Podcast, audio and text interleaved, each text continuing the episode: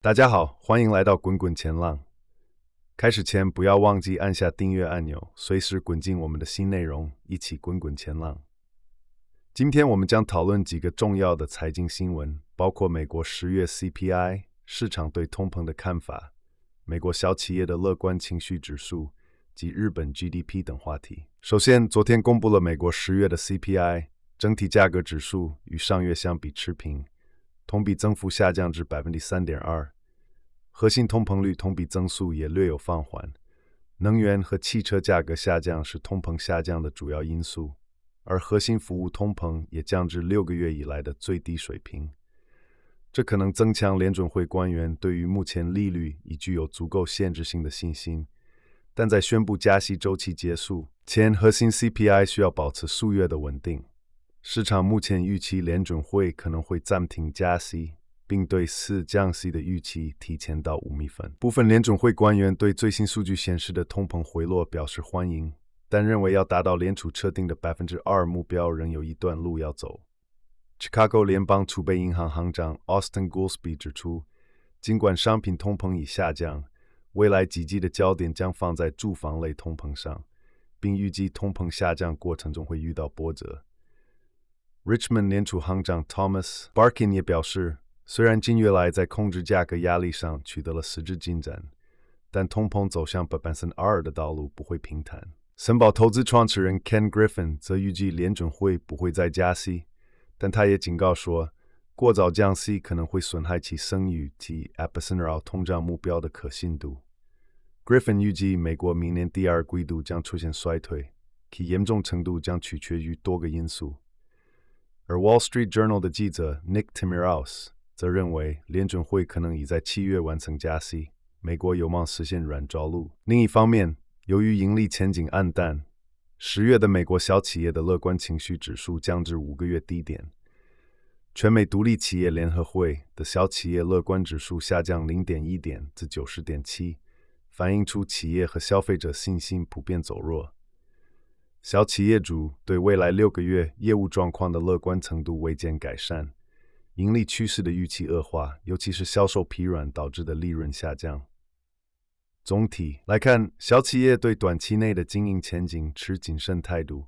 并且对于扩张计划持保守看法。昨天还公布了日本第三季度 G D P， 季调后巨减 百分之二点一， 这一降幅超出了经济学家预测的 百分之零点四，显示出在日元疲软、通胀持续以及海外经济前景不明朗的情况下，日本经济复苏的脆弱性。这一经济表现的低迷使得日本央行可能有理由延迟推出目前的大规模货币宽松政策。央行行长植田和男坚称，除非薪资、物价和经济成长的良性循环有更明显的加强迹象，否则将维持现行政策。尽管如此，植田近期表示，通膨回归 百分之二 的目标正在取得进展，这引起了市场对于货币政策可能提前转变的猜测。国际能源署最近更新了对全球石油需求的预测，说明在接下来的两年里，石油需求会有所增加。特别是他们指出，明年的需求降幅会明显大于供应的减少，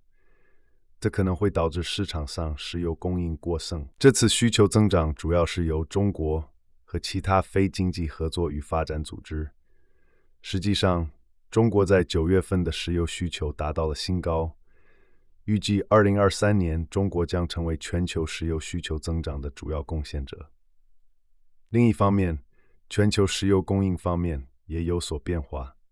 由于美国、巴西和圭亚那的产量大幅增加，今年的全球石油供应量有望创下新纪录，特别是美国，它的供应量增长在全球范围内是领先的，超过了俄罗斯和沙特阿拉伯。不过，预计到二零二四年，美国的供应增长将会放缓。今年第三季度，由于 OPEC+ 国家削减了供应，再加上炼油厂活动的增加，原油和成品油的库存都有了大幅下降。尽管市场目前仍然不稳定，受经济和地缘政治因素的影响，I E A 预计到二零二四年上半年，全球石油市场可能会重新出现供应过剩的情况。最后，沙特阿拉伯可能在接下来的 OPEC+ 会议上宣布进一步削减产量，而 OPEC 也将最近的原油价格下跌归咎于市场的投机行为。最后来看 Goldman 最新的二零二四 Outlook 报告指出，尽管全球经济经历了多重挑战，但其表现已经超出预期，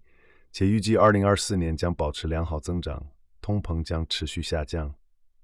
Goldman 认为，降低通膨的最后一里路不会特别困难，且不太可能需要进一步加息或经济衰退。他们预计全球经济增长将受益于实际家庭收入增长、货币和财政政策拖累减少、制造业活动复苏以及央行降息的意愿增强。然而，降息可能要到二零二四年下半年才会到来，且政策利率可能高于目前估计。Goldman 预计美元将保持上行风险，而其他资产类别的回报可能超过现金。他们认为，全球主要央行已经完成了降低通膨四分之三的工作，且劳动市场的供需平衡在持续改善。尽管存在经济衰退的风险 ，Goldman 认为美国经济衰退的可能性仅为 百分之十五， 并强调了经济增长的四个有利因素。他们还预计日本央行将推出 Y C C 政策并加息。最后 ，Goldman 指出，尽管基本预期大致乐观，但经济前景仍面临高于正常水平的风险，且政策利率的风险明显偏向下行。感谢您的收听，这就是今天的国际市场新闻摘要。我们将继续关注这些故事的发展，并在下一期节目中为您带来最新的市场动态。我是 Jacob， 祝您有一个美好的一天。下次见。